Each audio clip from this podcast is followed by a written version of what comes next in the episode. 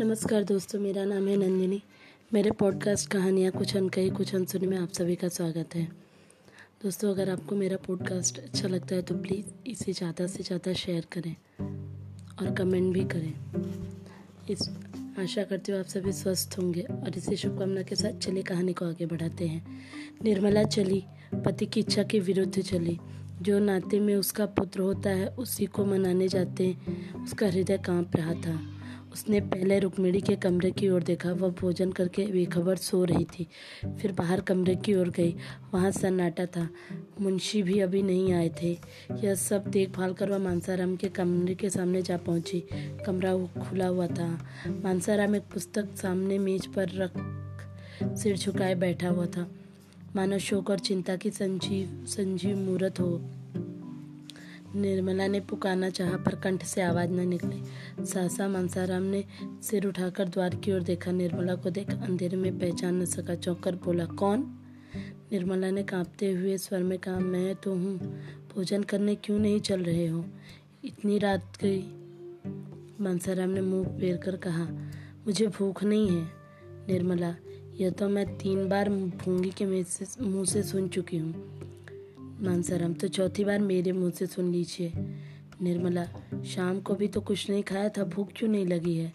मानसाराम ने व्यंग की हँसी हंसकर कहा, बहुत भूख लगेगी तो आएगा कहाँ से? यह कहते कहते मानसाराम ने कमरे का दरवाज़ा बंद करना चाहा, लेकिन निर्मला किवाड़ों को हटाकर कमरे में चली गई और मानसाराम का हाथ पकड़कर सजल नेत्र से विनय मधुर स्वर में बोली, मेरे कहने से चलकर थोड़ा सा खा लो। तुम न खाओगे तो मैं भी न जाकर सो जाऊँगी। दो ही चार कौर खा लो। मुझे क्या रात भर भूखे मारना चाहते हो? मानसाराम सोच में पड़ गया। अभी भोजन नहीं किया है। मेरे इंतज़ार में बैठी हैं।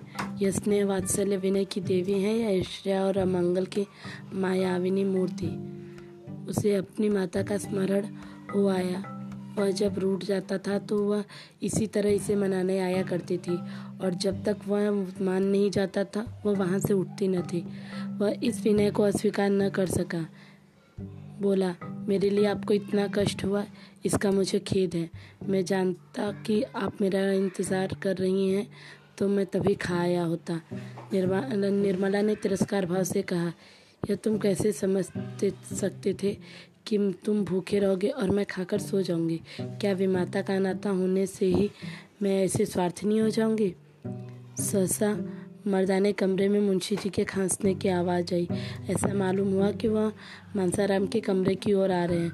निर्मला के चेहरे का रंग उड़ गया। वह तुरंत कमरे से निकल गई और भीतर जाने का मौका न पाकर कठोर स्वर में बोली, मैं लौंडी नहीं हूँ कि इतनी रात तक किसी के लिए रसोई के द्वार पर बैठी रहूँ। जिसे न खाना हो, वो पहले ही कह दिया करे। मुंशी जी ने निर्मला को वहाँ खड़े देखा।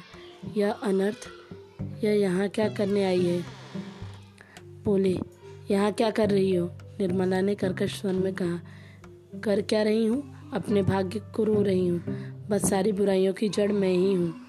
कोई इधर उठा बैठा है तो कोई उधर मुँह फुलाए खड़ा है।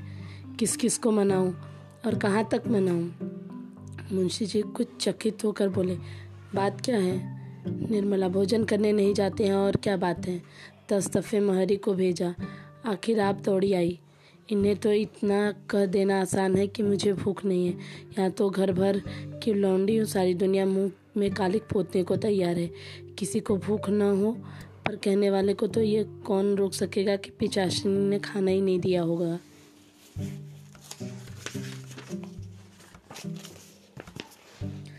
मुंशी ने मनसाराम से कहा, खाना क्यों नहीं खा लेते जी? जानते हो क्या वक्त हुआ है? मानसाराम स्तब्ध था खड़ा था।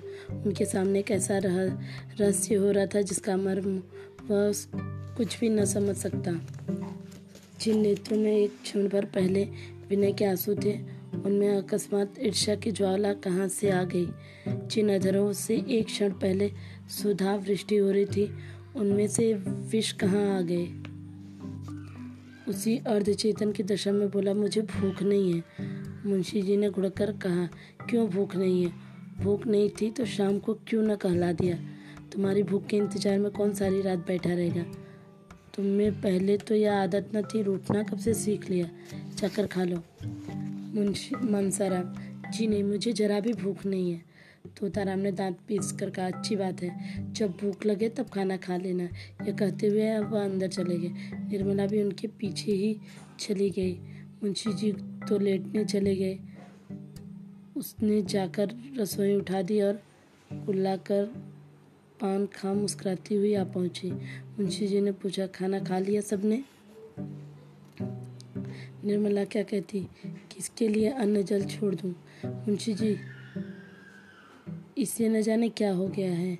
कुछ समझ में ही नहीं आ रहा है। दिन दिन घुलता चला जा रहा है। दिन भर उसी कमरे में पड़ा रहता है। निर्मला कुछ न बोली वह चिंता के अपार सागर में डुबकियाँ खा रही थी।